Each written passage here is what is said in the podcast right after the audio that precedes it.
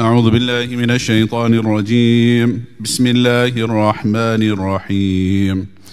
فلما جاءهم موسى بآياتنا بينات قالوا ما هذا إلا سحر مفترى وما سمعنا بهذا في آبائنا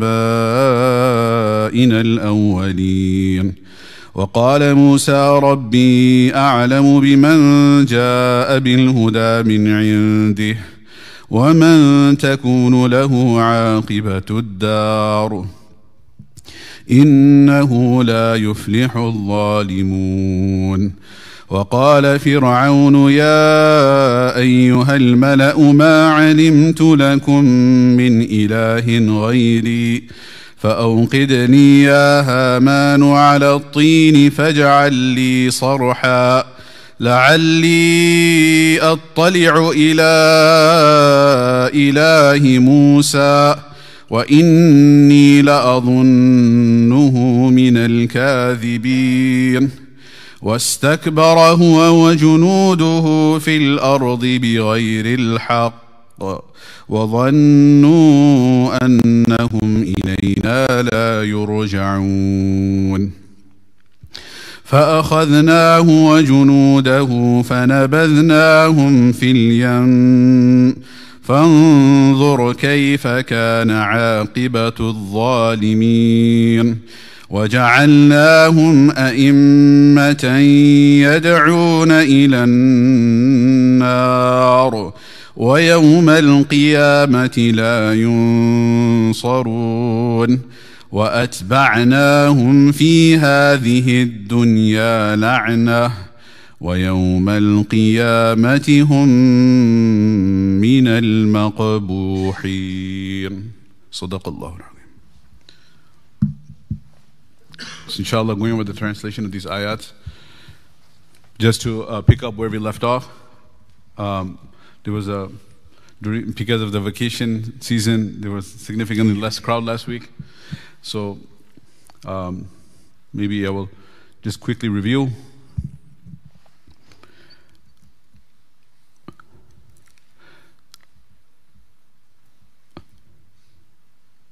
In the week before last week, we had come to the point in the story of Musa and Shu'aib alayhi salam, where Musa alayhi salam had made a promise to Shu'aib that, okay, I will stay with you for eight years or ten years uh, to serve.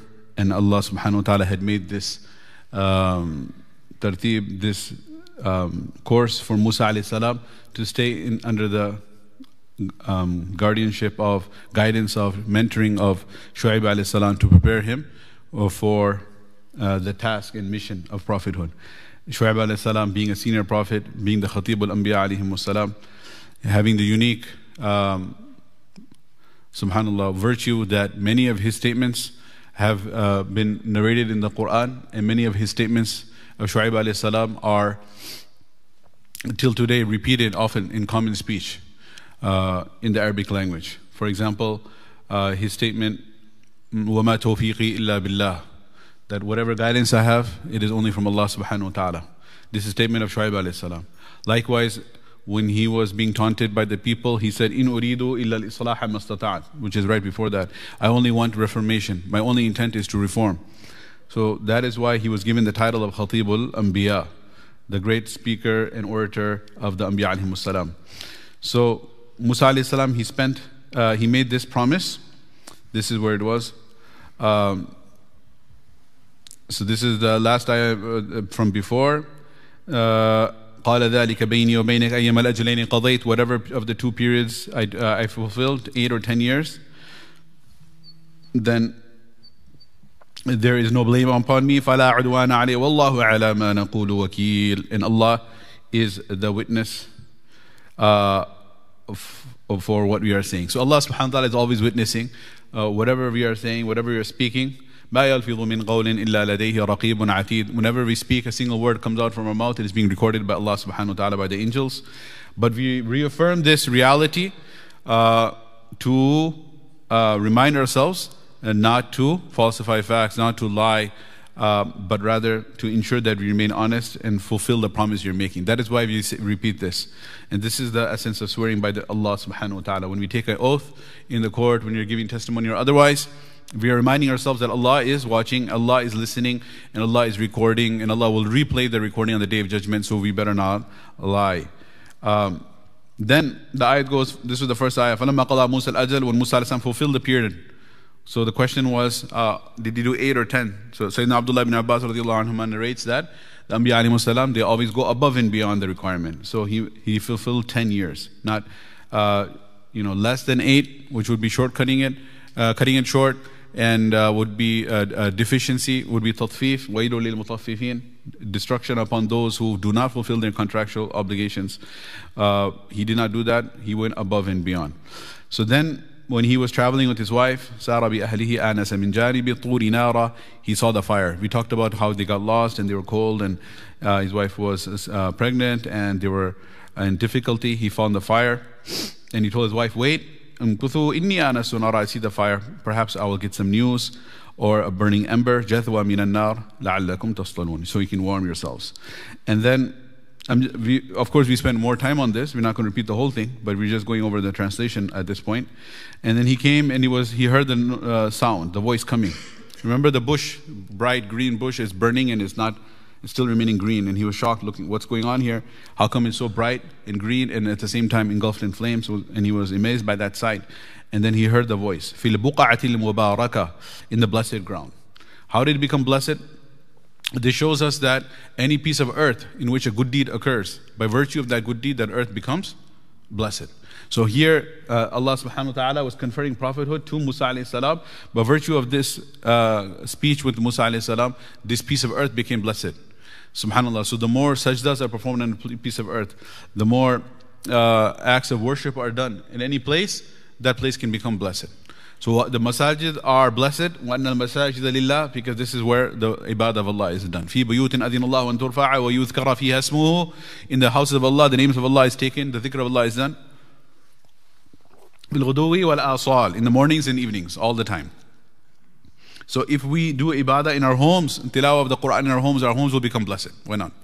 Nabi Sallallahu Alaihi Wasallam said, لا تجعلوا بيوتكم مقابر. Don't make your homes like graveyards أو كما قال عليه الصلاة والسلام في مفهوم الحديث uh, because um, just like the a'mal come to an end and there's no opportunity to do good deeds once a person enters his grave yes there's sadaqah jariyah the reward can come from uh, others from your pious children uh, but you cannot do a good deed anymore so that is the city of the dead which one maqabir graveyards so do not make your homes like graveyards where no good deeds are happening uh, but make them alive with ibadah, with dhikr.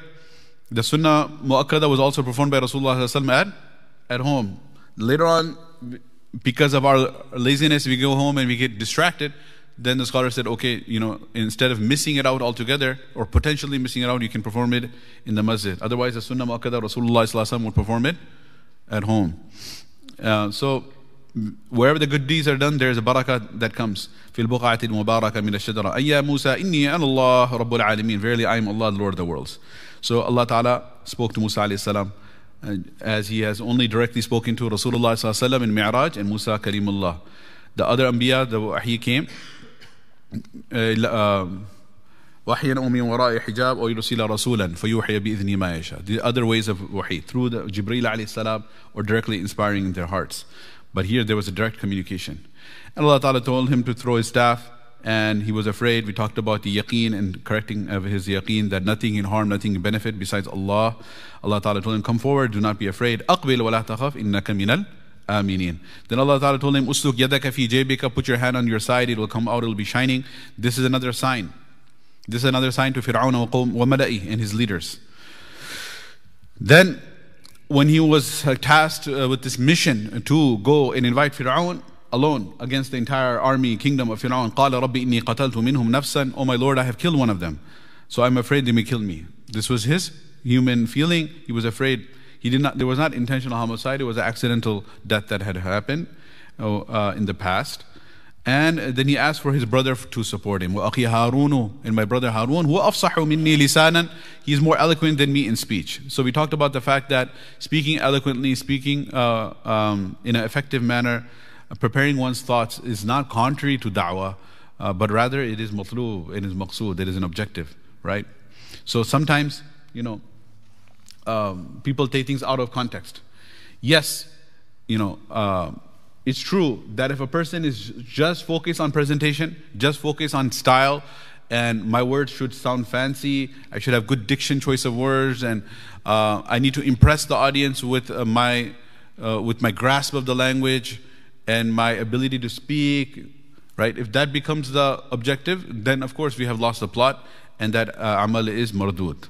So because of that, initially some of the akabir, the effort of da'wah, for example, they would say that you know it's not uh, don't don't don't um, subhanallah don't focus so much on your presentation or you know uh, just you know uh, being so obsessed with sounding intelligent or sounding uh, educated. Um, uh, but rather it, it, it is the fikr in your heart that has to be conveyed right? Have the fikr uh, and the concern for the guidance of humanity.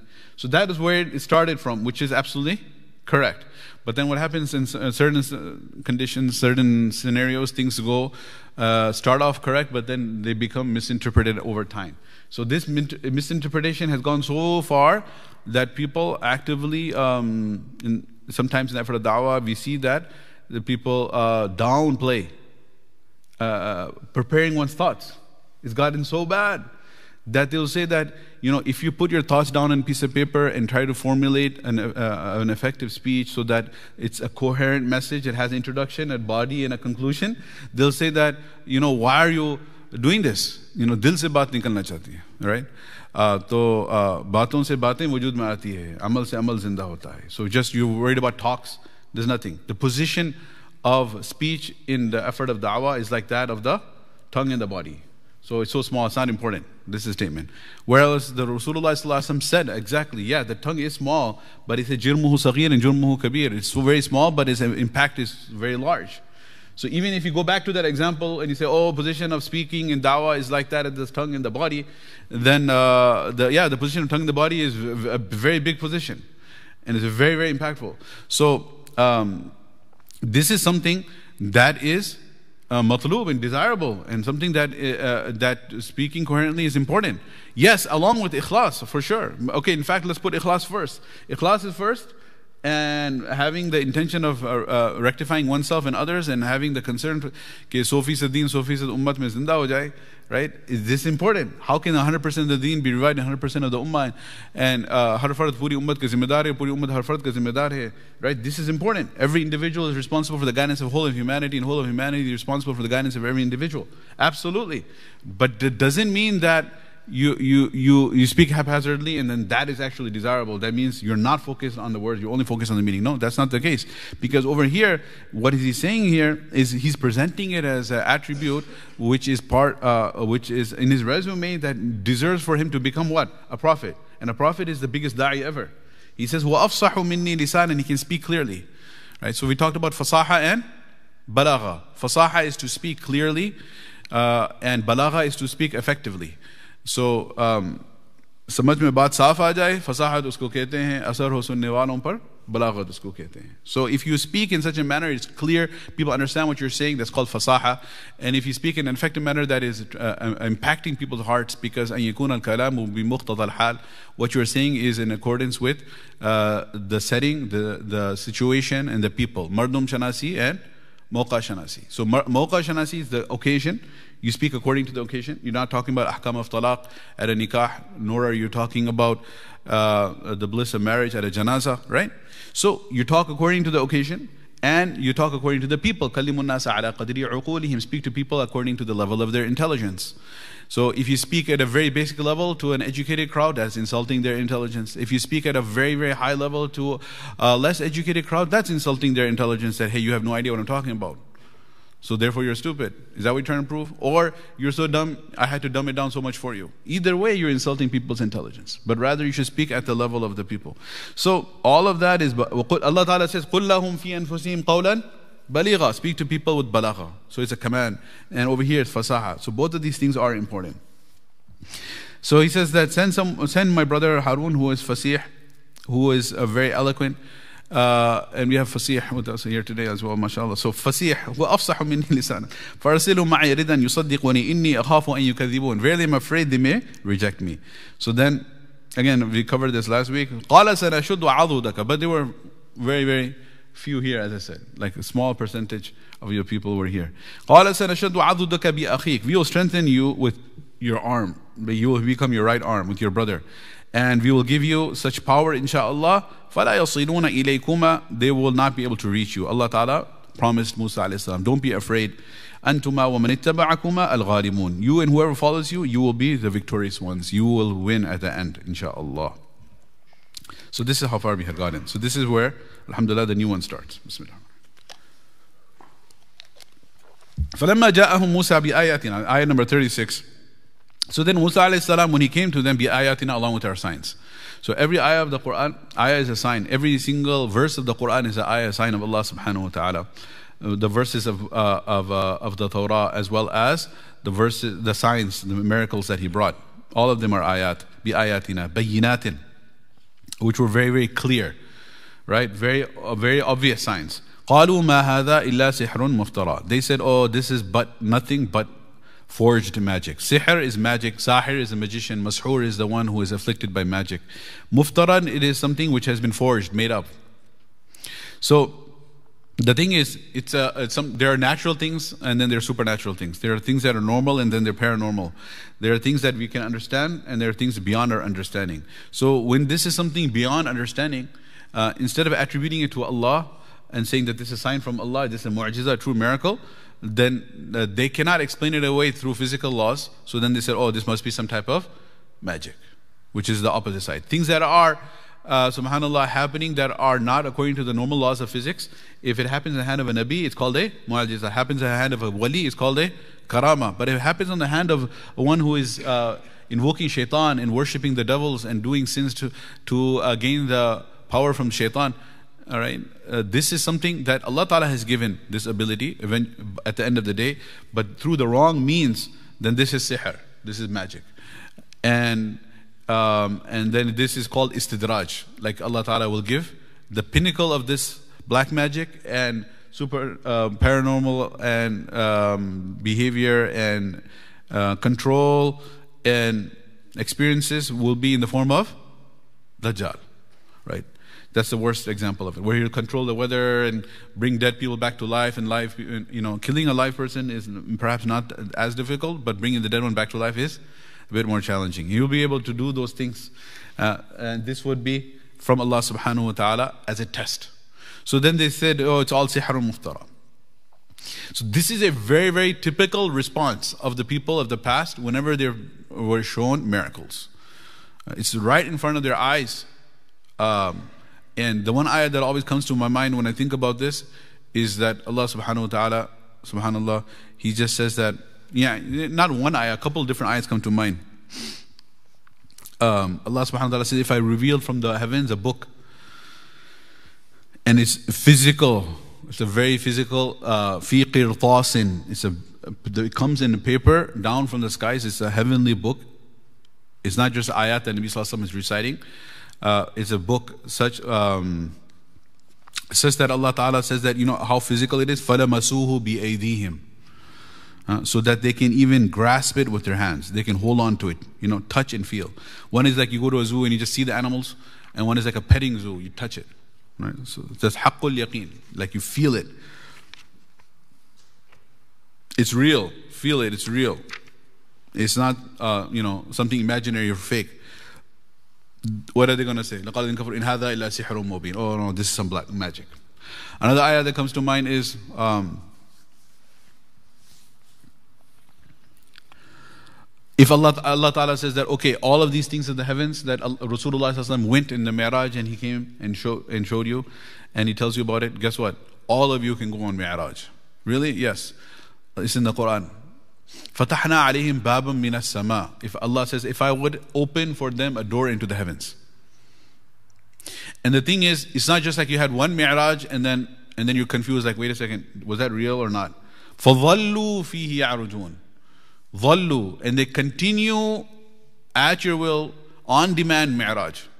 Because ظَلُّوا means uh, you, you, w- not just once, whenever you feel like it, multiple times, وَظَلُّوا فِيهِ يَعْرُجُونَ عُرُوج from Mi'raj, عُروج, يَعْرُجُونَ They can continue to climb up and see everything. See, you want to go first sky, you want to believe in it, go see it. First sky, second sky, third sky, fourth, fifth, sixth, seventh. You see all the skies, you know, you see the Bayt al-Ma'mur and you see the 70,000 angels making tawaf of it and you see, you see literally have the whole Mi'raj physically. فَظَلُّوا فِي يَعْرُجُونَ What are they going to say? They're going to say the same thing. لَقَالُوا إِنَّمَا سُكِّرَتْ أَبْصَارُنَا بَلْ نَحْنُ قَوْمٌ مُسْحُورُونَ They will say, oh, you have cast a spell on our eyes and you have done black magic to us. So this is because they are bent on denying. Right? They're bent on denial, they're bent on kufr. This is kufr of juhud. It's not a kufr that they're confused. This is a kufr because they are uh, um, uh, die-hard deniers of the truth because they don't want to accept it. فظلوا um, سكرت أبصارنا بل نحن قوم مسحورون Nabi Sallallahu splits the moon and half goes in the east, half goes in the west, and then comes back together. They say, oh, this is black magic.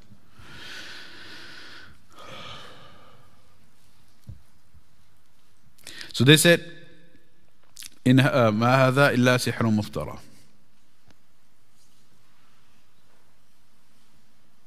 Allah subhanahu wa ta'ala says, look, بل هو آيات بينات في صدور الذين أوتوا العلم وما يجحد بآياتنا إلا القوم الكافرون الظالمون that these are clear, clear evidence signs. No one who is in the right mind can deny it. If you want to be fair, if you want to be just, you cannot deny it. وَمَا يَجْحَدُ بِآيَاتِنَا No one can deny it except for kafirun and dhalimun, who are bent on dhulm, injustice, oppression upon themselves and others, and uh, kafirun, deniers of the truth.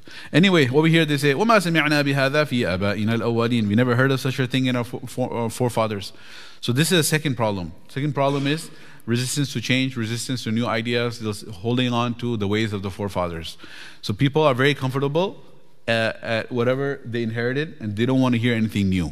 This is a another common psychological phenomena. Uh, so over here we're talking about iman and kufr, but moving forward, even with respect to um, correcting, for example, Alhamdulillah, if you pass the stage of Iman and Kufr, people are mu'min, but they're holding on to cultural practices, holding on to bid'at, holding on to innovations, holding on to wrong interpretations of the deen. And when the haqq comes, again, I'm not I'm saying this is a lower level, right? It's not a matter of kufr and iman, but it's a matter of sunnah and bid'ah, for example. And you and the ulama, rabbaniyun, invite them towards the sunnah and say that these are cultural practices, not part of the deen. What happens? No, no, no. We want to hold on to the rituals of our forefathers. This is not how our forefathers worshipped. So this is another uh, challenge. So Musa alayhi salam, he said, look, وقال Musa, Musa alayhi salam said, Rabbi a'lamu, my Lord, he knows the, the truth. The thing is, I, I can try my best to convince you, uh, I can try my best to convince you, but the reality is that my Rabb a'lamu, he knows. Remember in Surah Yasin, when um, when uh, in Surah Yasin, when the people they reject the Anbiya salam in their face, they say the same thing. Um, واضرب لهم مثلا أصحاب القرية إذ جاءها المرسلون إذا أرسلنا إليهم اثنين فكذبوهما فعززنا بثالث فقالوا إنا إليكم مرسلون. قالوا ما أنتم إلا بشر مثلنا وما أنزل الرحمن من شيء إن أنتم لا تكذبون. قالوا ربنا يعلم إنا إليكم مرسلون. So the people they said they said to the people we are prophets sent to you for your guidance. And they responded Manzal Rahmanu min shay. Rahman has not revealed anything. In antum takdibun, you are liars. So what did they say? I mean, in their face they're saying, you are liars. So uh, first thing the Anbiya always say is, look, you know what? At the end of the day, قالوا ربنا يعلم. Our Lord, He knows the truth. Inna ilaykum mursalun. We have been sent to you. And what can we do? You know, we cannot control your hearts. We're going to come to that if you get to it later. It comes in this session, in this section. قالوا ربنا يعلم إنا إليكم المرسلون وما علينا إلا البلاغ المبين Our responsibility is to convey the message. We are conveying the message to you in the best manner possible. We wish for your guidance. We pray for your guidance. If you're going to reject us, at the end of the day, Allah knows. Just like if you catch an innocent person and, you know, through forged uh, evidence and, and lying te- uh, witnesses, you take him, drag him to the court, uh, jail, or even worse, behead him, can, can kill him. He'll say, Look, at the end of the day, Allah knows that I am innocent. What else can I say? You know, when push comes to shove, he's shoved against the wall, he's going to be executed. The innocent person. All right? How many innocent people through DNA uh, research and data they are being exonerated after 30 years, 40 years, 50 years in jail? So many people. It comes always in the papers. Every other month you'll see so and so was proven to be innocent. They were they were put in jail. Like half their lives they spent in jail, innocent, um, and most atrocious uh, crimes were attributed to them, wrongfully convicted. This is a very unfortunate common phenomenon. So they will say that they will always say that our Rabb knows, my Lord knows. And He will, inshallah, reward me for my patience. So that's what He says here. Rabbi a'lamu, my Lord, He knows. Man ja'a bil huda bin indihi, who is coming with the guidance from, uh, from, from Him? Yani who, are you coming with guidance from Allah or, or am I? You know, I'm telling you I am, and I know that Allah knows. Allah is backing me up. And then He says, وَمَن تَكُونُ لَهُ عَاقِبَةُ الدَّارِ And who is going to have the best end? He didn't say the best dunya. Because in the dunya, there's two options. Allah Ta'ala can grant success uh, to the people of Haqq and opportunity for them to make shukr. And Allah Ta'ala can give them difficulty and hardship and even death and shahada and uh, opportunity for them to make sabr. So uh, the dunya is not the criteria. That's why he didn't say, My Lord knows that I'm going to beat you in this dunya. And then I'm going to beat you, I'm, I'm going to beat you right here and you're going to be, uh, I'm going to be the victor, and you're going to be the vanquished nation. Did he say that? He didn't say that. He said, Who is going to get the final level? Aqiba is anjam, the ending. Who's going to have the best end? وَالْعَاقِبَةُ لِلْمُتَّقِينَ The best ending, husnul aqiba, is for the muttaqeen. Those who have taqwa, those who believe in Allah, those who fear Allah, they're going to have the best end.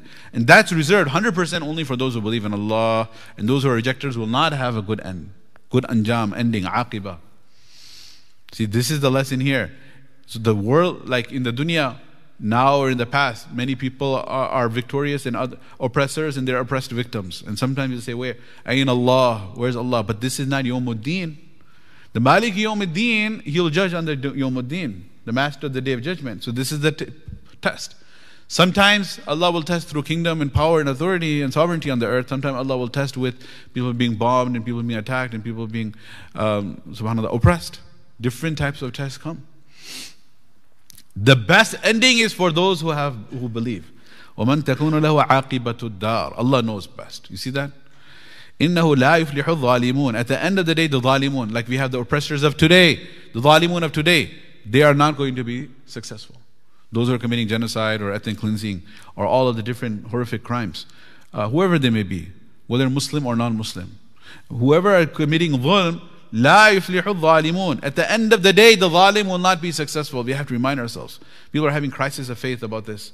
And, and, and if not as a crisis of faith, at least, I mean, there's no one who is escaping the depression when we hear the news. It's continuing on. Whole 2024, the war will continue. Not right? So this thing, la yuflihu zalimun, they will not be successful. Eventually, Allah Ta'ala will catch the zalim. So what did Fir'aun say? There have been many, many tyrants in the past, right? And there are tyrants today, and there will be tyrants that will continue. This is what the Malaika had seen in the Luh al-Mahfuz. وإذ قال ربك للملائكة إني جاعل في الأرض خليفة قالوا أتجعل فيها من يفسد فيها ويسفك الدماء This was already they had seen it and they said, Oh, the angels had told Allah Ta'ala, You're creating Adam salam as a Khalifa in this earth. But we have seen that they will be spilling the blood and creating corruption on the earth. We are praising you, we are glorifying you.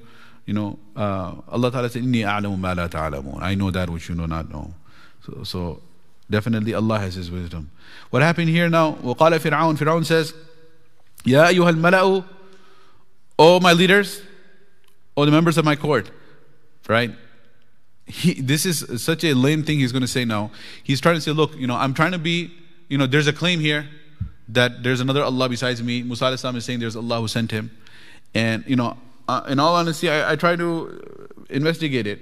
And as far as I know, ma lakum, I could not come to any knowledge of min ilahin ghayri, of any other God besides me. Like I entertained that idea for a bit, try to figure it out, is there another God? oh, actually, I don't know any other God. However, just to, um, you know, entertain this uh, proposal, فَأُوقِدْ لِي هَامَانُ عَلَى الطِّينِ So, oh Haman, who's Haman? The minister, Haman. Kindle for me. أوقد يوقد means to light up the fire. على الطين on the clay. So, meaning they used to have unbaked bricks. He's the first one who started baking the bricks, making them more strong.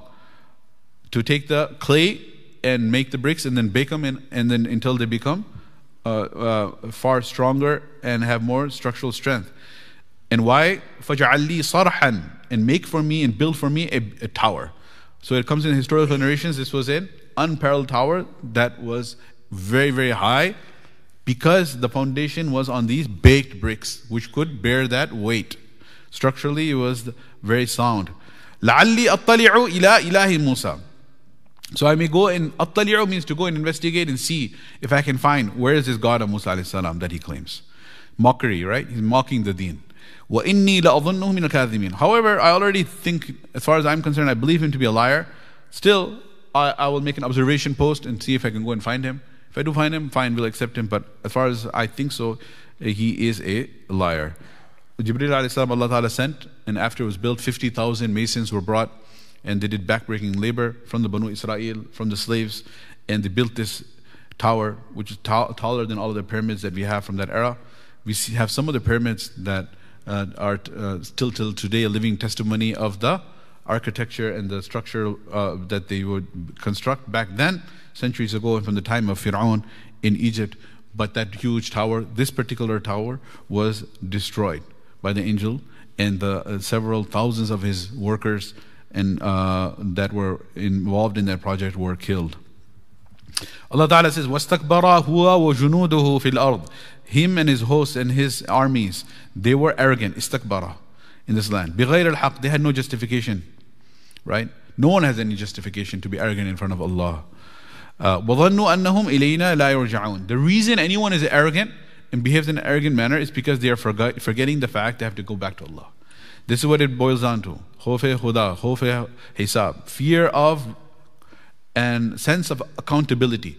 If a person has a sense of accountability, there is a day of judgment, all right? And I will be asked, يومئذ تعرضون That day you will be presented in the court of Allah. لا تخفى منكم خافية Nothing can be hidden. It is coming. It is very near. إنهم يرونه بعيدا People think it's far. ونراه قريبا Allah says it's very near. Do you not realize? ألا يظن أولئك أنهم مبعوثون You will be resurrected ليوم عظيم in a great day يوم يقوم الناس لرب العالمين People have to stand in the court of Allah.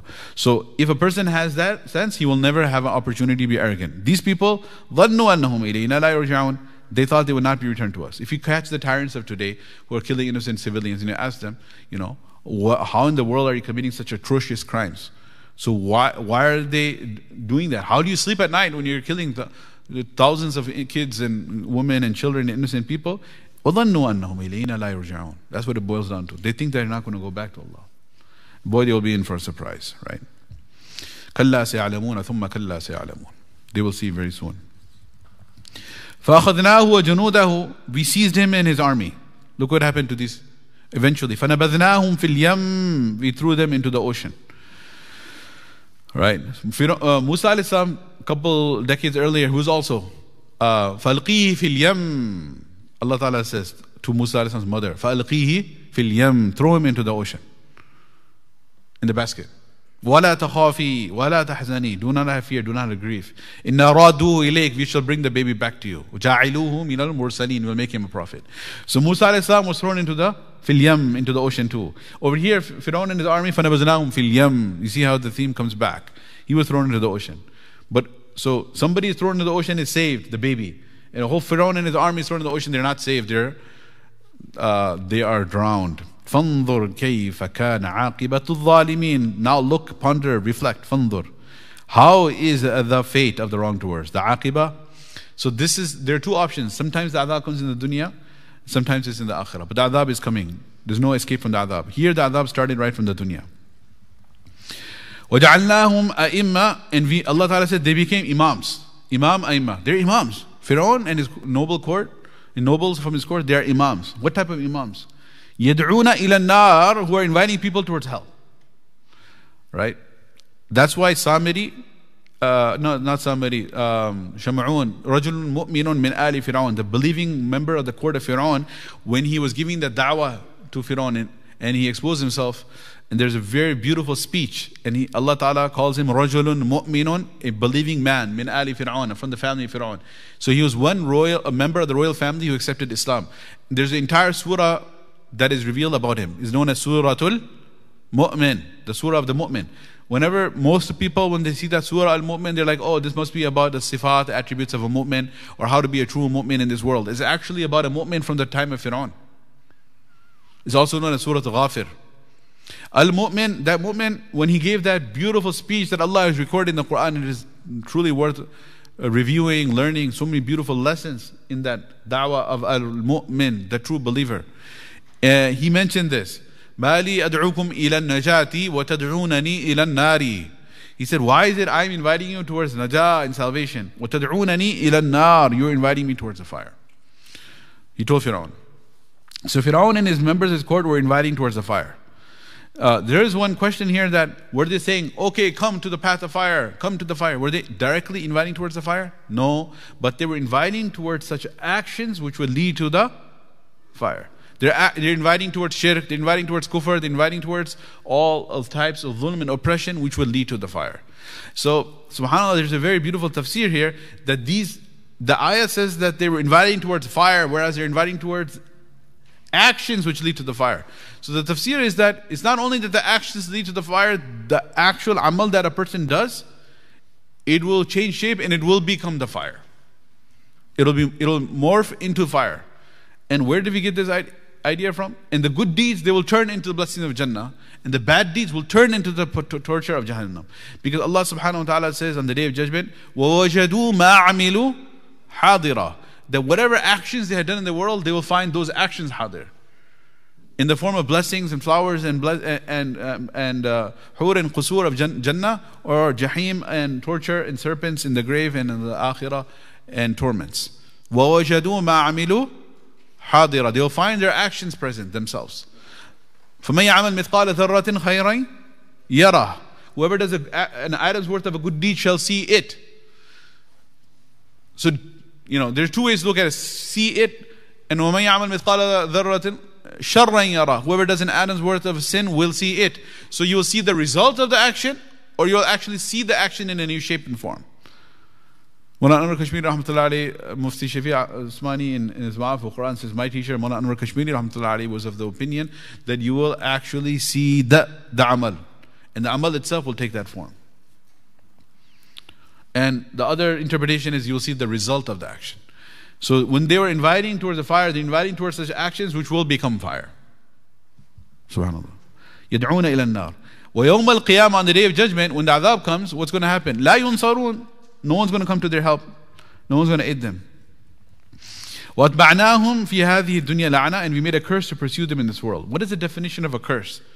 The definition of a curse is إِبْعَادْ أَنْ رَحْمَةِ اللَّهِ To be flung far away from the mercy of Allah. So they were deprived of the mercy of Allah subhanahu wa ta'ala. Right? So we have to be careful.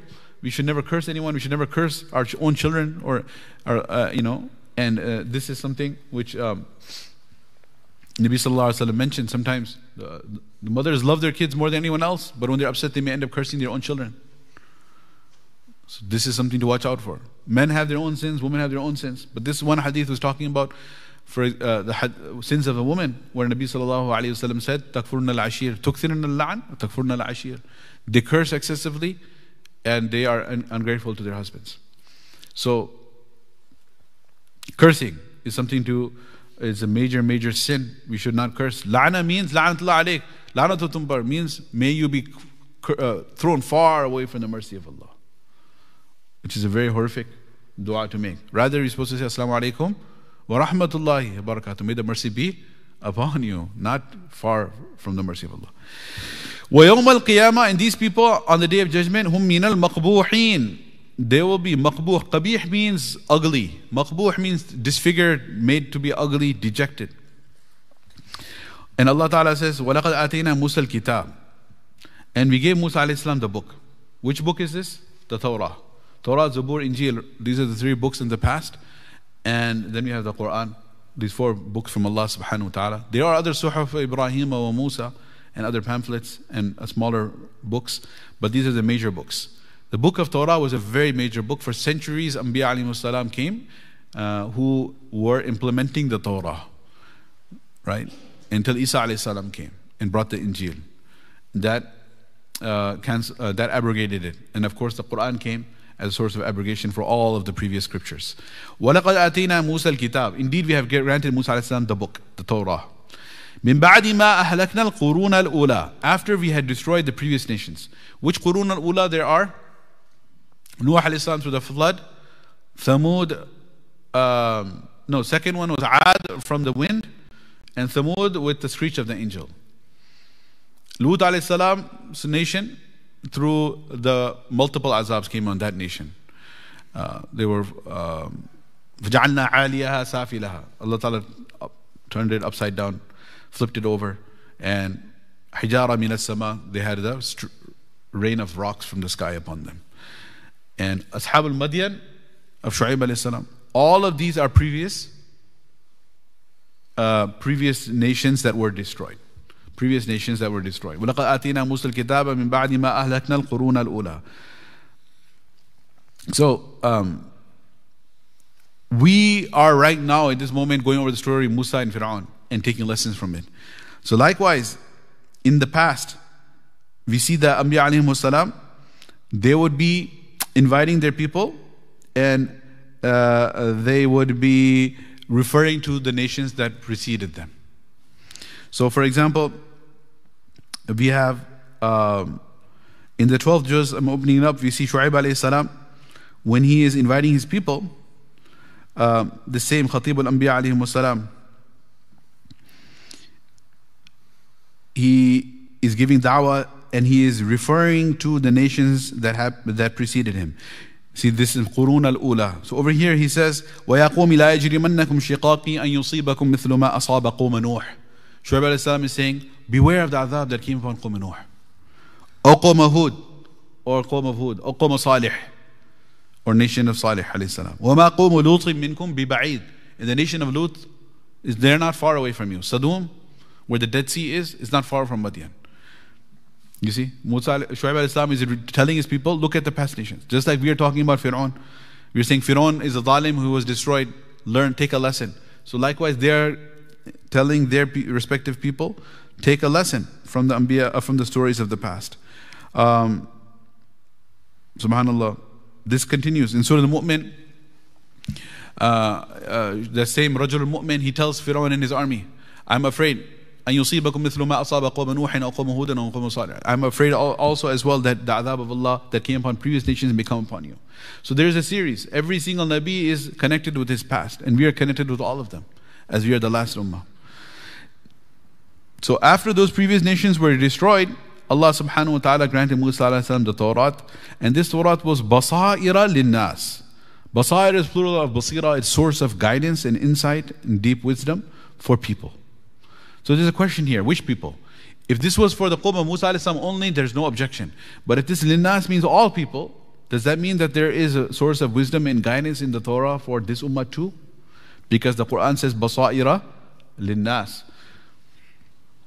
So one thing to note is how can we is is there anything beneficial for us in the Torah or in the Injil? Because it was basaira linnas, source of insight for people, and we are also people. Or is this limited to the people of the past? So one thing to note is that in the time of Rasulullah when the wahi is being uh, coming down, revelation is coming down. Umar radiallahu anhu, he asked Rasulullah about studying the Torah, and he was prohibited. In fact, in one narration, he brought the Talmud, which was the rabbinical tafsir of the Torah that the Babylonian rabbis had done over centuries. Uh, and they had they had corrupted the Torah itself, then they corrupted the tafsir of it significantly. Um, and Allah Ta'ala speaks about that in the Quran, that uh, in Surah Al-Baqarah. يكتبون الكتاب بأيديهم they write the book with their own hands ثم يقولون هذا من عند الله then they say this is revealed by Allah يحرفون الكلمة عن مواضعه they make tahrif and they change the meanings of the Quran of the Torah so he was reading it he was looking down and reading it he did not see the effect on the face of Rasulullah and Abu Bakr anhu came and said oh Umar stop you see the Prophet's face color is changing he looked up and he said he threw it down and he said Ya Rasulullah he said, رَضِيتُ بِاللَّهِ رَبَّا وَبِالْإِسْلَامِ دِينًا وَبِمُحَمَّدٍ صلى الله عليه وسلم رسولا ونبيا. I'm pleased Allah is my Rabb, Islam is my deen, and uh, Muhammad sallallahu is my messenger. I don't need this.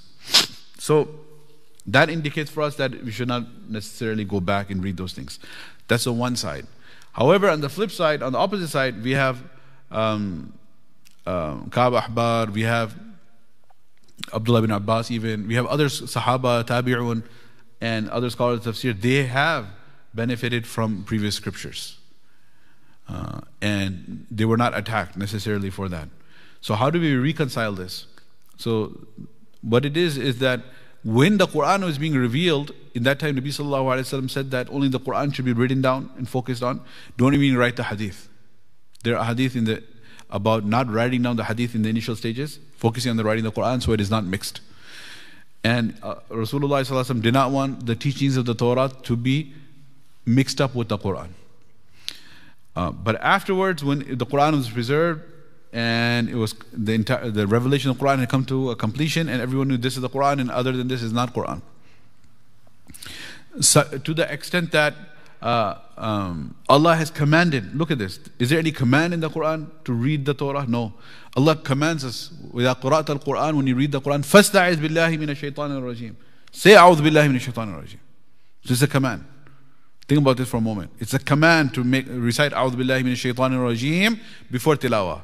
And the ritual, you can recite it uh, any other time. If you see somebody fighting and angry, Nabi Sallallahu saw two people fighting, and he said, Inni la alifu kalimatan, I know of a kalima, if he says it, la dhahaba anhu alladhi then his anger will dissipate. Innaha, that statement is, A'udhu billahi samil alim min shaitan rajim.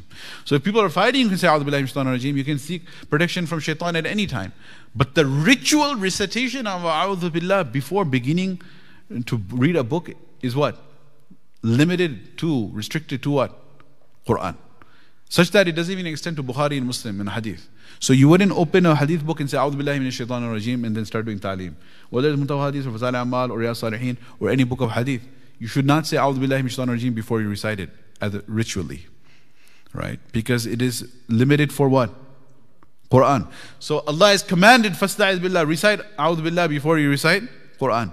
Despite this direct command, A'udhu Billah is not written in the Quran. Right? You take any Musafin in the world, if you open it, come, why you can't give us a hint? Remind us. We forget. Is Bismillah is there, right? Bismillah ar-Rahman rahim uh, Bismillah ar-Rahman rahim is, is 115 times in the Quran. 114 surahs, and innahu min Sulaymana wa innahu bismillahir rahmanir rahim in Surah Al-Namal. Part of the letter of Bilqis to Sulaiman alayhi salam Or Sulaiman alayhi salam to Bilqis. إنه من سليمان وإنه بسم الله الرحمن الرحيم ألا تعالوا علي وأتوني مسلمين in Taraweeh, when the Imam reads it, you're like, wait a second, start a new surah, right? in the middle of Surah An-Naml. So, Bismillah is there, Billah is not there. Why is it not there? Because the when the Sahaba were writing the Quran, they were very, very, very, very particular about not adding anything non-Quran to the printed Quran. In the Jamal Awal in the time of Abu Bakr and Jamal Thani in the time of Usman radiallahu anhu. So many Sahaba in their private collections, they would have little notes, side notes, footnotes, head notes on the top, on the side, anywhere, hashia, and explanatory comments, tafsir. But there must be a distinction between Quran and non Quran to the extent that A'udhu Billah is also not even there. Even Amin is not there. Okay? So, um, so that's why Rasulullah said, don't read the Torah. Forget about uh, yani Torah. Even Audubila is not there, so an hadith is not being written. Why Torah? But afterwards, it was permissible.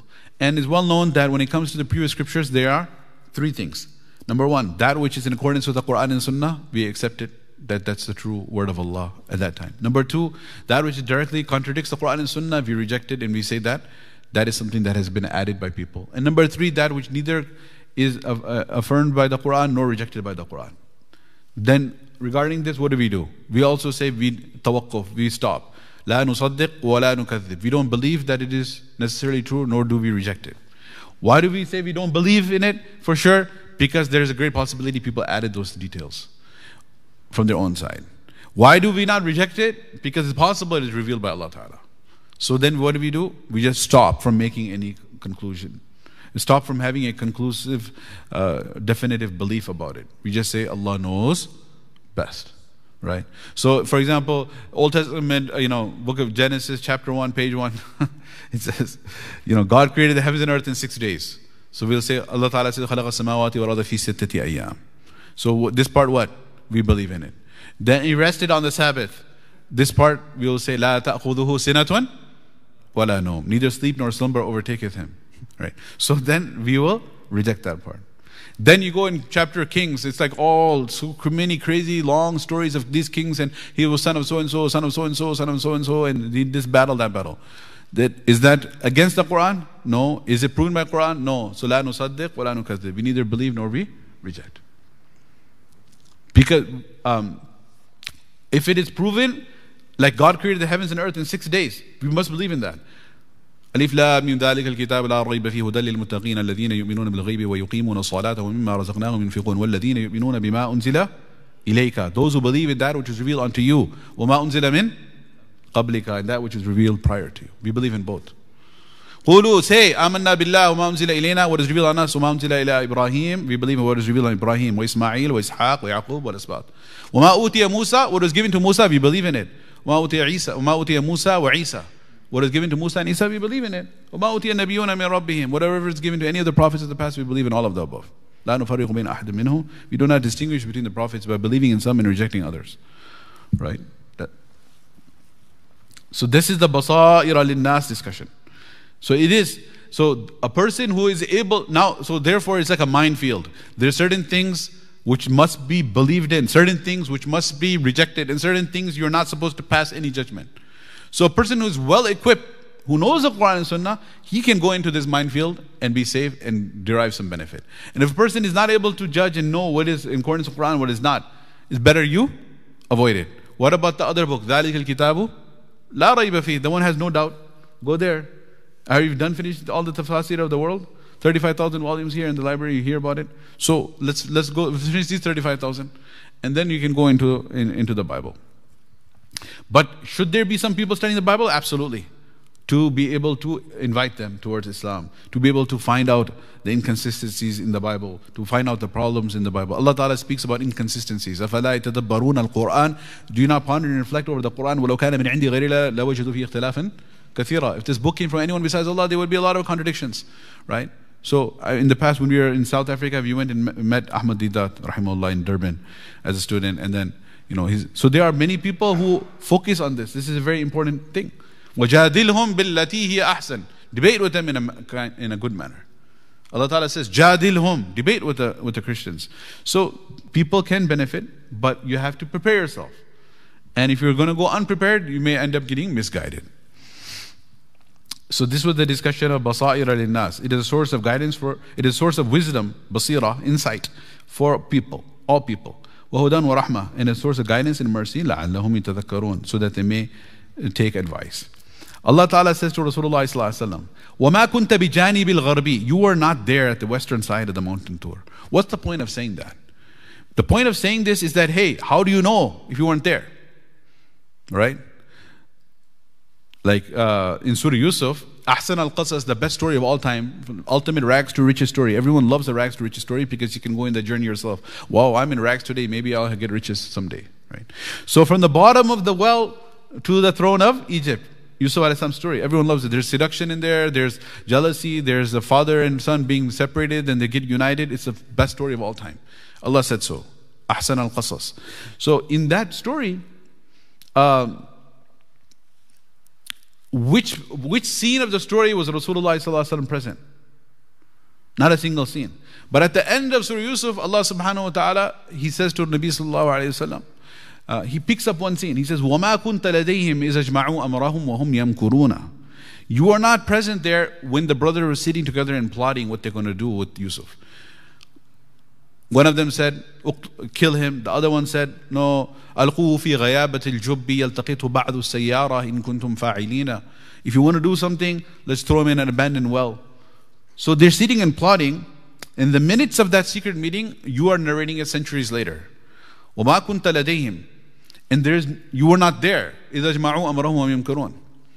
So when they were sitting and plotting what they're going to do, those brothers of Yusuf al-Islam, when they're plotting, do you think, uh, what is their eventual uh, um, condition? قالوا يا أبانا استغفر لنا ذنوبنا إنا كنا خاطئين right they made tawbah they were so regretful So do you think they're going to expose themselves? Who said what and how the meeting went? They're going to talk about it? No. So they died with the secrets in their hearts. Sine mein baat dafan hai. Right. So it was it, it was the secret of that meeting was in their bosom, in their hearts, and they never told anybody what they plotted about their, their brother Yusuf. But the details of that meeting are narrated in the Quran. وَمَا كُنْتَ لَدَيْهِمْ You are not there. Somebody will say, Na'udhu billah, astaghfirullah, I'm trying to make a point. Duh, of course he wasn't there. He wasn't there from the beginning till the end.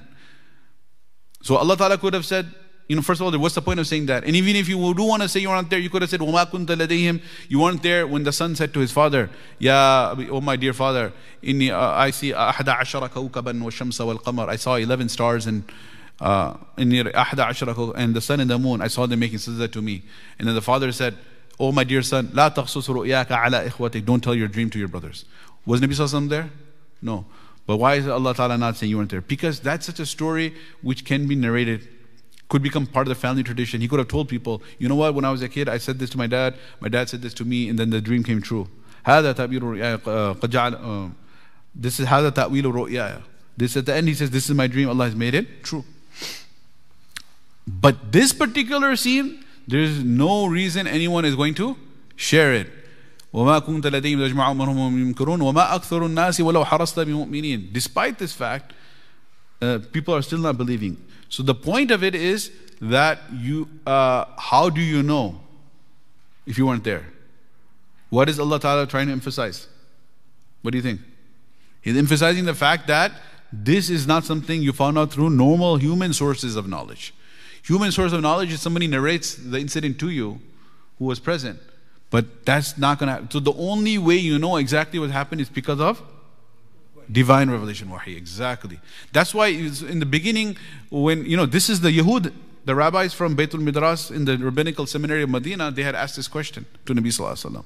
You tell us, how did uh, Banu Israel, who are actually from, uh, from Bilad, of, uh, in, in Palestine, where they are in, uh, where Ibrahim al Islam is in Al Khalil, the occupied West Bank in Hebron, Al Khalil, and that's where he's buried. Then how come in the time Musa al salam they're in Egypt? How did they get from there to Egypt? That was the question. So uh, Allah Ta'ala says that, subhanAllah, uh, that we will tell you the ahsan al-qasas bima uhayna ilayka hadha al-Quran. We are sending this wahi upon you. وَإِن كُنْتَ مِن قَبْلِ لَمِنَ Ghafilin, right? Before the revelation of Messiah, you didn't know. So whenever, as a teacher, this is what we do in the Dar Salam and the seminary, we teach students, right? So do we tell the students every single day when they come to class, guess what? You didn't know this. You don't keep on repeating that. That's kind of demeaning, like saying, hey, you didn't know this. I'm going to tell you. Um, you didn't know this. You don't. But that's the reason he came to join the madrasa and he's sitting in front of you because he knows he doesn't know and he knows you know and he wants to learn something from you. That's why he's there. So you don't have to keep on. In fact, what did we say? Wow, you learned this. Wow, mashallah. Right? You put a sticker, kudos, smiley face, right? Get, grab a candy on the way out, right? No. So you learn, you, you, you give positive reinforcement. You don't keep on saying, you didn't know this. So why is Allah Ta'ala saying here, وَإِن كُنْتَ مِن قَبْلِي لَمِنَ غَافِلِينَ You did not know this. The reason he's pointing this out is that he's trying to emphasize the fact that you didn't know this from any other source. You're receiving divine revelation. I'm the only one who's telling you, no one else told you. Because if you believe in Wahid, then the rest of Iman follows. That's why Imam Bukhari starts Kitab Iman with Babul Wahid, the chapter of Wahid. so Wahid is what it, the crux of the matter. So over here again, وَمَا كُنْتَ بِجَانِبِ الْغَرْبِ You were not there at the western side of the mountain Tur. إِذْ قَضَيْنَا إِلَىٰ مُوسَى الْأَمْرِ When we delegated the matter to Musa, how do you know what happened? وَمَا كُنْتَ مِنَ الشَّاهِدِينَ You were not among those present. Yet you are telling the people exactly what happened. How do you know? Because I was there and I'm telling you. وَلَكِنَّا أَنشَأْنَا قُرُونًا We created generations of people who came after them. وَتَطَاوَلَ عَلَيْهِمُ الْعُمَرِ Long time passed over them. And they forgot. وَمَا كُنْتَ ثَاوِيًا فِي أَهْلِ مَدْيَنَ You were not dwelling among the people of the Madian. تَتْلُو عَلَيْهِمْ آيَاتِنَا Reciting our verses unto them. وَلَكِنَّا كُنَّا مُرْسَلِينَ We are the one who send the messengers to every nation. وما كنت بجانب الطور You were not at the side of the mountain Tur إذ نادينا when we had called Musa عليه السلام ولكن رحمة من ربك This is through your prophethood that you know all of this. This is a mercy from your Lord. Rahmah. This prophethood is a mercy. Why? لِتُنذِرَ قَوْمًا مَا أَتَاهُم مِّن نَذِيرٍ مِّن قَبْلِكَ So you can warn a people to no warner has come before you. لعلهم يتذكرون. So they may receive the advice. Which people had no warners? The people of Makkah. ياسين والقرآن الحكيم إنك لمن المرسلين على صراط مستقيم تنزيل العزيز الرحيم لتنذر قوما ما أنذر آباؤهم You have come to warn the people ما أنذر آباؤهم whose forefathers had not been warned from غافلون That's why they are in a state of afala So the people of Makkah they did not have any Nabi coming Relatively, they did not have a Nabi coming for generations, relatively. But you cannot say they had no Nabi, because Ismail salam was a prophet, and Ibrahim salam was a prophet. The founders of the city were prophets. Because then it'll become a contradiction that وَإِن مِّن أُمَّةٍ إِلَّا خَلَا فِيهَا Nadir. In every nation, Allah sent a prophet. But centuries had gone by. So you have Ibrahim salam and Ismail salam. After Ismail salam, no prophet in the Arabs. But it's on the other side of the family, his other son Ishaq. Then you have Yaqub alayhi salam, prophet. Ishaq's son, Yaqub is a prophet. Yaqub's son, Yusuf and Binyamin are prophet. After that, prophets, prophets, prophets. All these Anbiya are coming on the Bani Israel side. None of them are coming on the Bani Ismail side. And then Allah Ta'ala says, وَلَوْلَا أَن تُصِيبَهُم مُصِيبَةٌ بِمَا قَدَّمَتْ أَيْدِيهِمْ And uh, we have sent you a messenger in case when if an adhab comes from Allah subhanahu wa ta'ala, be, not because Allah hates them, but as a result of their own actions, what they have sent forth, they will say, رَبَّنَا لَوْلَا أَرْسَلْتَ إِلَيْنَا رَسُولًا Oh Allah, why you didn't send a messenger? If you sent a messenger, we would have followed. فَنَتَّبِعَ آيَاتِكَ وَنَكُونَ مِنَ الْمُؤْمِنِينَ We would have followed your ayat. We would have been among the believers. You didn't send a prophet. So Allah is sending the prophet. This is called إِتْمَامًا لِلْحُجَّةِ To close the door of excuses. فَلَمَّا جَاءَ الْحَقُّ مِنْ عِنْدِنَا Whenever, but when the truth came to them from us, they said, uh, why لولا أوتي مثل ما أوتي موسى why he wasn't given a book similar to the book of Musa alayhi salam so they just every single day they get up and they think like let's come up with a new excuse why you want to disbelieve so one fine morning they said you know what the whole Torah came together in one book over here every few days different ayats are being revealed we don't like this concept Allah Ta'ala says you know what أولم يكفروا بما أوتي موسى من قبل did you not already deny what Musa was given now you're wanting to bring that back. قالوا سحراني تظاهرا. They said, no, no, you know, it seems like the Quran and Torah, they're both works of magic that support one another. Because the Torah prophesies the Quran and the Quran is saying the Torah was true. So this is because the Quran is musaddiqan lima bayna yadayhi wa muhaiminan alayhi. It testifies to the truth of the previous scriptures and it corrects the mistakes that were added to it. And the Torah is prophesying the Quran is going to come. Musa is prophesying Rasulullah is going to come and Rasulullah comes and testifies that Musa was the true prophet. So this is supporting one another. They're not sihrani, it's wahi, it's wahi from Allah. Because the wahi is from the same Allah. قالوا إنا بكل كافرون We deny the former, we deny the later. We deny Musa and Muhammad. We deny Torah and Quran. We deny both. Whereas we say, what do we say? يؤمنون بما أنزل إليك وما أنزل من قبلك. We believe in this Quran, we believe in Torah as well. Alhamdulillah على نعمة الإسلام. قل فأتوا بكتاب من عند الله challenge okay you know what you want to reject that one you reject this one you reject everything فأتوا bring on you bring a book من عند الله from Allah أهدى منهما which is better than both أتبعه I will, I will follow it I will follow that new book إن كنتم صادقين if you are truthful there are many many challenges like this in the Quran uh, most notable amongst them well this is notable the one that sticks with me is the one subhanallah uh, قل say إن كان للرحمن ولد if Allah truly had a son أنا أول العابدين I'm the first one I'll worship him I'll worship son of God before you the problem is there is no son of God لم يلد ولم يولد he has no children nor any parents right ولم يكن له كفوا أحد none of the creation is like unto him hey if you don't have, if you don't hate the son of God we would worship son of God if there was one but there is none if there was another book more rightly guided than this, we would follow it, but there is none. فَإِن يَسْتَجِيبُوا لَكَ If they do not respond to you, of course they cannot. فَعْلَمْ Then know أَنَّمَا يَتَّبِعُونَ أَهْوَاءَهُمْ They're only following their desires. They're just following their nafs amara bisu that is commanding them to evil, their ahwa, hawa, their desires. وَمَنْ أَضَلُّ Who can be more misguided? Who is more astray? مِمَّنِ اتَّبَعَ هَوَى Who is following his desires. Right, so this is the, what is the most prevalent religion in the world? Worshipping desires. Shahwat parasti. Not, you know, worshipping Allah or worshipping uh, Buddha or worshipping Ram or worshipping uh, this one or that idol. What is the biggest idol? Desires. Right, hedonism. Following desires. Woman adallu, who is more misguided, more astray, mimman, from that person, ittaba'a hawa, who is following his desires.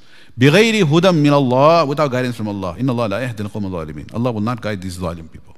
So Allah Ta'ala says, وَلَا تَتَّبِعُوا الْهَوَىٰ Do not follow your desire, فَيُضِلَّكَ عَنْ سَبِيلِ اللَّهِ will take you astray from the path of Allah. We're concluding now. Allah Ta'ala says, وَلَقَدْ وَصَّلْنَا لَهُمُ الْقَوْلِ And we conveyed to them our, our statements. The key word here, wasalna. Wasala yuwasil tawsil means to add uh, in a rope, more strings are added to it to strengthen it. Like tawsil al-shar comes in the fiqh books about adding hair. If it's natural hair, a woman adds to her braids to make her locks longer, then that is haram. Uh, because Allah has sanctified the human body, we're not supposed to use it. But if it's artificial uh, you know, hair, it can be added. Tawsil is to add things to strengthen. So وَلَقَدْ وَصَّلْنَا لَهُمُ الْقَوْلِ We have continually, one after the other, added to our wahi throughout the ages so that they may receive advice. The scholar of tafsir say here that when we are giving da'wah, we don't stop. We don't stop with people, you know, we, we convey the message, that's it. وَصَّلْنَا لَهُمُ الْقَوْلِ means you have to continue on, continue on, continue on without giving up. And then Allah Ta'ala said, الَّذِينَ آتِينَاهُمُ الْكِتَابَ مِنْ قَبْلِهِ Hum bihi yu'minun. There are some people who had been given the book before they believed in the Quran.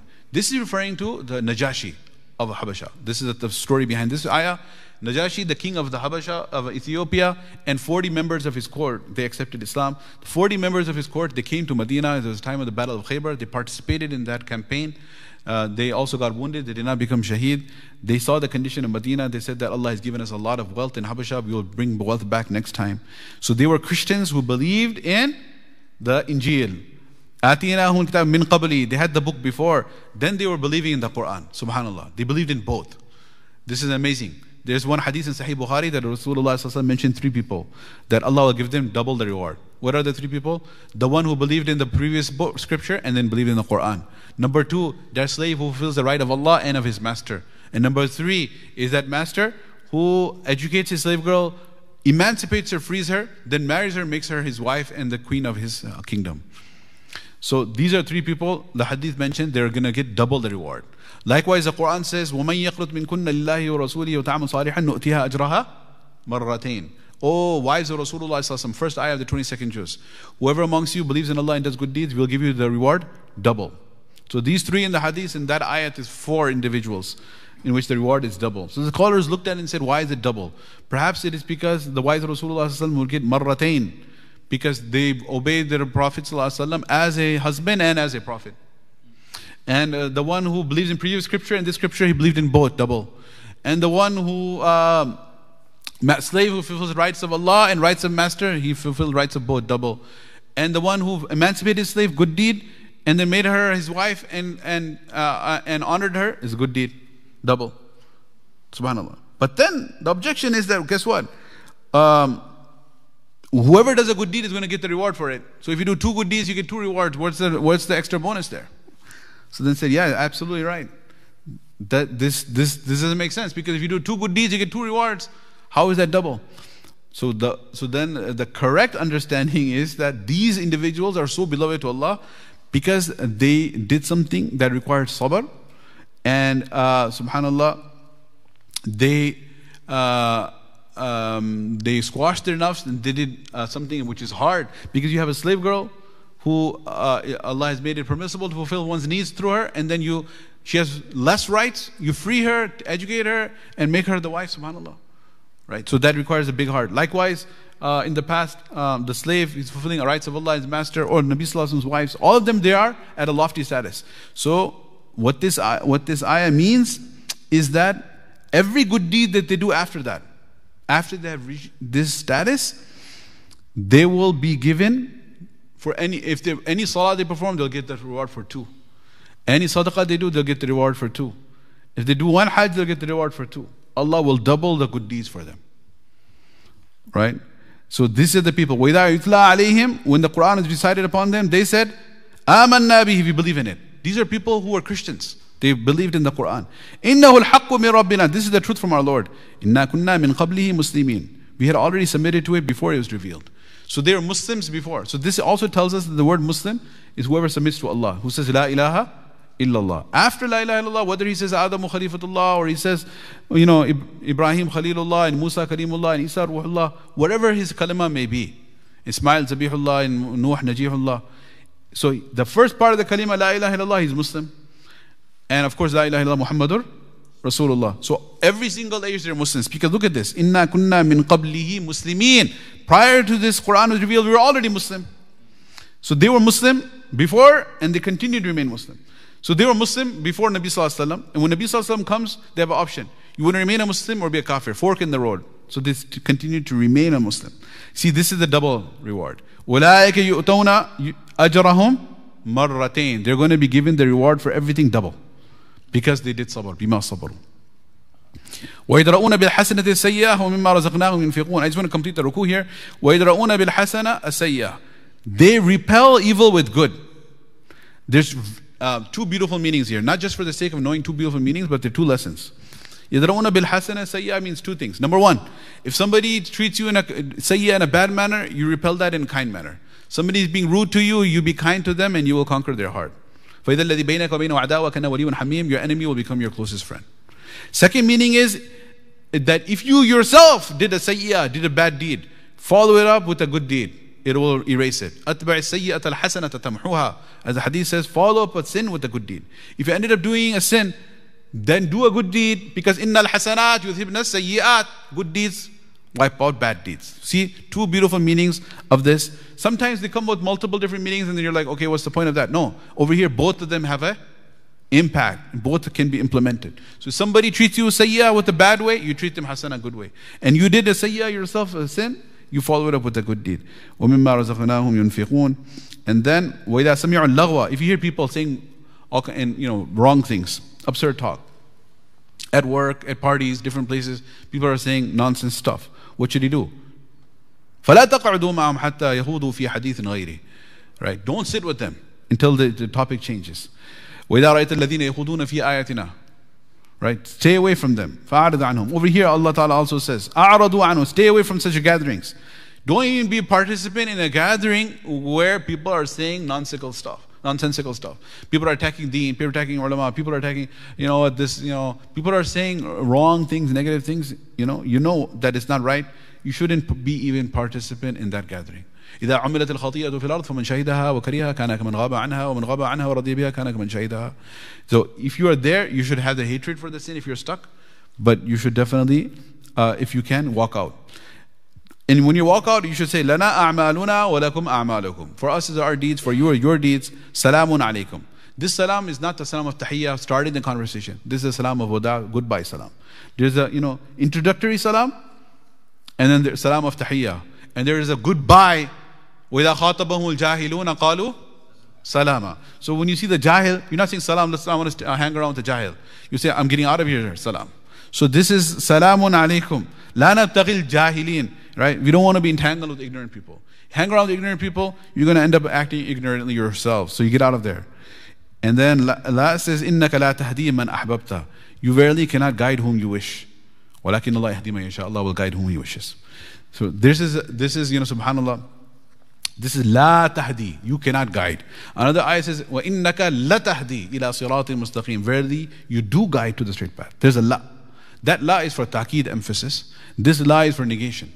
Like وَالْعَصْرِ إِنَّ الْإِنسَانَ لَفِي خُسْرٍ وَالْعَصْرِ إِنَّ الْإِنسَانَ لَفِي خُسْرٍ إِلَّا الَّذِينَ آمَنُوا إِنَّ الْإِنسَانَ لَفِي خُسْرٍ Verily human beings are what? All human beings are in a definite loss. La, lafi khusr. Just la without the alif means definitely. And la means not. That's how important tajweed is. You take a la, it means definitely, and you say la means no. Everybody know, means, knows that la means no. La ilaha illallah. La ilaha means there is no God besides Allah. So over here it says, Innaka la tahdi. Verily you do not guide whom you want. Who's, who's that? Rasulullah. The other ayah says, Innaka la tahdi ila sirat mustaqim. Verily you do guide to the straight path. Wait a second. Verily you do guide. La tahdi. La tahdi. Verily you don't guide. So is there a contradiction? Apparently, zahiran ta'arud. But there's two types of hidayah. One is the hidayah just to show the path, ira'atul tariq. And one is the hidayah, isal al-matlub, to take you all the way straight into Jannah. So over here, like when, a, uh, you know, our teachers used to say that, okay, the graduation jalsa, there are a lot of guests coming from outside in the madrasa, and people are lost, and people coming to South Africa from 56 or 60 countries, the students would be studying there. So if they come, their son is graduating from Bukhari Dora Hadith after seven years, nine years of studying. So they came for the first time. And uh, you are the student, you're the host. So when somebody says that, you know, where's the office, where's the bathroom, where's the, uh, where's the dining hall? Don't do the hidayah of Virat Tariq, just tell him, oh, it's over there. You should do isal al matlub, hold his hand, hold his bag, and take him all the way to the dining hall. Gee, come with me, I will, I will guide you there. So what, that's the difference. One is just give the directions. You go out the side, past the courtyard, past the musalla, then after that on the left side is Darul Tafsir, Darul Hadith, Darul Fiqh, Darul Ifta, and then you pass all those buildings, then you take a left and a right, and then over there is dining hall, mat'am. No, matbakh, the kitchen, the dining hall. He's going to get lost, right? So that is called just yarat showing the path. And one is uncle come with me and you hold his hand and you walk with him and take him all the way to there. That's called isal ila matlub, taking to the objective all the way physically. So, like Allah subhanahu wa ta'ala says, Amma Thamudu fahadaynahum. As far as the Thamud, we granted them hidayah. You're going to say, wait a second, last time I checked, the Thamud were destroyed. Right? Amma Thamudu fahadaynahum. Which hidayah? Showing the path. Of course. Allah Ta'ala sent the Nabi Saleh and then the stone uh, was broken and the she camel came out and they killed it. Of course, showing them the path. Fahadaynahum, first type. فَاسْتَحَبُّ الْعَمَىٰ عَلَى الْهُدَىٰ They chose to be blind rather than be guided. So over here, when Allah Ta'ala is telling Nabi Sallallahu Alaihi Wasallam, innaka la tahdi, without the alif, la tahdi, you guide to the right path means you show the path. And when Allah Ta'ala says, innaka la tahdi, verily you cannot guide, meaning you cannot physically take a person into Jannah, whoever you wish. You understand? There's two types, did we get it? Is it too complicated? Two types of hidayah. One is to show the path, one is to take the person. So Nabi Sallallahu Alaihi Wasallam definitely is the Hadi, and definitely is not the Hadi. Which Hadi he is, which Hadi is not. He is the hadi who guides and says, This is the way to Jannah. But he's not the hadi who can grab your hand and take you there. Who can grab your hand and take you there? Allah. خذ بنواصينا Allah Akbar. خذ بنواصينا إلى البر والتقوى. Oh Allah, grab my forelock. Nawasina is like if your hair, I don't have long hair right now, but imagine you have long hair. You grab somebody by the forelock, his hair, and you pull him, right? Drag him. You're literally begging. خذ بنواصينا. Grab my forelock and drag me into the Jannah, oh Allah. إلى البر والتقوى. إلى الفعل الخيرات ترك المنكرات. So, so over here, Allah Ta'ala is telling Nabi Sallallahu you cannot take and pull and push anybody you want to, whoever you like. When was this ayah revealed? Everybody knows this story. This, this part is the famous one. When this ayah was revealed, Bilal of Habshi was what? Jumping up and down with joy. People asked him, are you, what are you excited about? He said, this ayah. Okay, uh, how is this ayah making you jump in joy? He said, because if Hidayah was in the hand of Nabi Sallallahu he would start with Abu Lahab, his uncles, and, and then Abu Jahl, his, and then Fulan, Fulan, Fulan, and then he would give Hidayah to whom he loves. And not that he's like racist or anti me, but he doesn't know me. I'm a random black slave, uh, Ethiopian slave, and uh, he doesn't know me. I'm not connected to him. So would I be in the end of the line or would I ever get Hidayah? I don't know. But Allah has kept Hidayah to Himself and He has chosen to give me Hidayah. So I'm so thankful that Allah has kept hidayah with himself and He has guided me. This ayah was revealed when Nabi Sallallahu was asking Abu Talib, his dear uncle. His father passed away before he was born, his mother passed away when he was six, his grandfather passed away when he was eight. From the age of eight, Abdul Muttalib, when he passed away, all the way to the age of 40, prophethood, and after prophethood, for 10 years, till the age of 50, till the age of Amul Huzn, the year of grief, till the age of 50. Who was supporting him? Abu Talib. He performed his nikah with Khadija radiallahu anha. So he was telling him, Oh my dear uncle, please say the kalima in my ear. biha and Rabbi, I'll present it as evidence in the court of Allah that you said the kalima in my ear. He said, No, no, no. What are the women of Quraysh going to say that I left the deen of my forefathers and I followed my nephew? Even though he permitted his son Ali to follow Rasulullah. And there's a qasida in a poem when that uh, when the deen of Muhammad bin khayri adyan al bariyati that the deen of Muhammad is a great, great deen. but he did not accept it. So Allah subhanahu wa ta'ala consoled Nabi sallallahu alayhi wa that you cannot give hidayah to whom you wish. وَلَكِنْ اللَّهِ يَهْدِي مَنْ يَشَاءُ Allah grants hidayah to whom He wishes.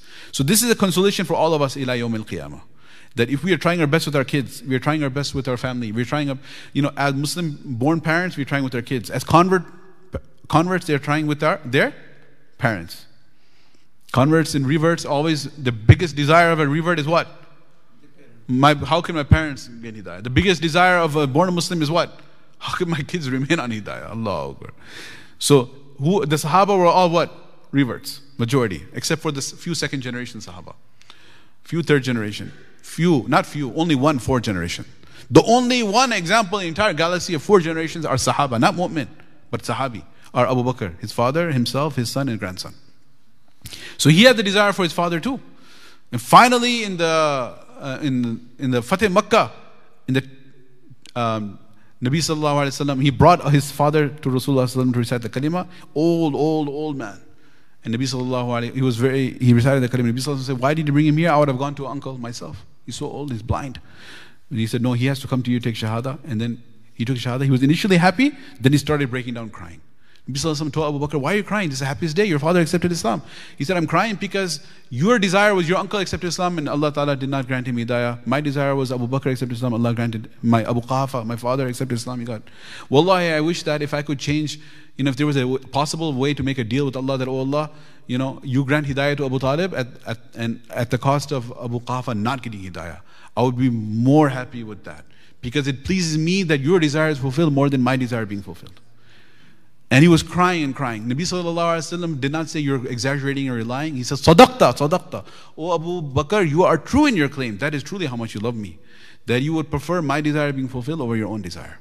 Just like in the time of Hijrah when you were drinking, when you gave me the milk and I was drinking it from that emaciated goat in the middle of the desert of Umm Ma'bad that was starving and about to die. And, and they said, Rasulullah asked Umm but can I milk your goat? She said, don't you see he's about to die? Where are you going to get milk from this one? He said, I didn't ask you about that one. I just asked you permission. He said, okay, go ahead, be my guest. So he milked it with his noble hands and the whole bowl got filled with milk. So he drank. And Abu Bakr said, drink. He said, yeah, Abu Bakr, you drink. He said, no, you drink, Ya Rasulullah. He drank second time. Abu Bakr, your turn. No, you drink. Three times. Then he said, typically we drink three times. He said, now, now it's your turn. It's fourth time. He said, no, no, you drink. Why you want me to drink, Ya Rasulullah? If you want me to become my thirst to be quenched, for me to get energy, for me to be happy, then wallahi al when I see you drinking it, it, it quenches my thirst more. When I see you drinking it, it makes me more happy than I drink myself. Right? So this is the true love, sadaqta. So subhanallah, innaka la tahdi man walakin Allah yahdi man yasha, wa huwa alam al And then we will, um, I think it's about time, we should end it right now. But this is I was going to continue this till the end of the ruku. I was trying my best to go fast. However, inshallah, I think we should pick it up from here. May Allah subhanahu wa ta'ala uh, give us hidayah. And may Allah subhanahu wa ta'ala allow us to thank Allah ta'ala for the hidayah. Which hidayah? We want the hidayah that not just shows us the path. Path has been shown. Actually, there's three levels of hidayah. First level of hidayah is just that you do uh, worldly things. أعطى كل شيء خلقه ثم هدى Allah created every single thing and gave it a basic level of hidayah. Oh, electron, you orbit around the nucleus. Right? So every mineral, every living, non-living thing, ata kulla shay'in thumma hada. He created everything. Every makhluk has a level of hidayah. That's bottom level of hidayah. Second level of hidayah is that he shows you the right path. Third level of hidayah is he takes you all the way to the destination. That's what we're asking. Allahumma hdina sirat al-mustaqim or ihdina sirat mustaqim surah al-fatiha when we're asking allah for hidayah which hidayah we're asking for? You know is that's why it's a very interesting study. Go open all the english translations urdu translation whatever language you know translations. You'll see such a diversion in that some of them will say show us a straight path. Some will say guide us on straight path. But the actual best case scenario that you want for ihdina sirat mustaqim is oh allah not only show us and guide us take us along. Take us all the way on the straight path towards you. Don't just show us the way, the direction. But take us on the straight path all the way till the till the end. What what is the end? وَرِضْوَانٌ مِّنَ اللَّهِ أَكْبَرُ Right. وَرِضْوَانٌ مِّنَ اللَّهِ أَكْبَرُ ذَلِكَ هُوَ الْفَوْزُ الْعَظِيمُ Get to the pleasure of Allah, that's the greatest thing. You want the pleasure of Allah. Pleasure of Allah is in Jannah. Therefore we want Jannah too. But the actual objective is Wajh Allah. The only thing we're seeking is the pleasure of Allah subhanahu wa ta'ala. May Allah subhanahu wa ta'ala grant me and you and all of us His pleasure. keep us steadfast on the straight path. Bismillah ar-Rahman ar-Rahim. Alhamdulillah rabbil alameen. Allahumma salli ala Sayyidina Muhammad wa ala ali Sayyidina Muhammad wa barik wa sallim. Allahumma barik ala Muhammad wa ala ali Muhammad wa barik wa sallim. O oh Allah, O oh Allah, O oh Allah, grant us steadfastness and Iman, Ya Rabbil Alameen. Allow us to Allah and have a good understanding of the Quran, Ya Rabbil Alameen. Reward all these brothers and sisters who came out to learn the Quran and the meanings of the Quran, Ya Rabbil Alameen. O Allah, O Allah, O Allah, fill our hearts with nur, fill our eyes with nur, fill our minds and, and brains with nur, Ya Rabbil Alameen. Fill every cell of our body with nur, Ya Rabbil Alameen. O Allah, remove the darknesses of our heart, Ya Rabbil Alameen. O Allah, O Allah, O Allah, shower your mercy upon us, Ya Rabbil Alameen. O Allah, O Allah, all the Muslims that are suffering throughout the world, all the weak and oppressed ones. Oh Allah, grant them relief from their suffering, Ya Rabbil Alameen. Elevate their status, Ya Rabbil Alameen. Oh Allah, do not test us as you have tested them, Ya Rabbil Alameen. Subhana rabbika rabbil izzati amma. Wa salamun al-mursaleen.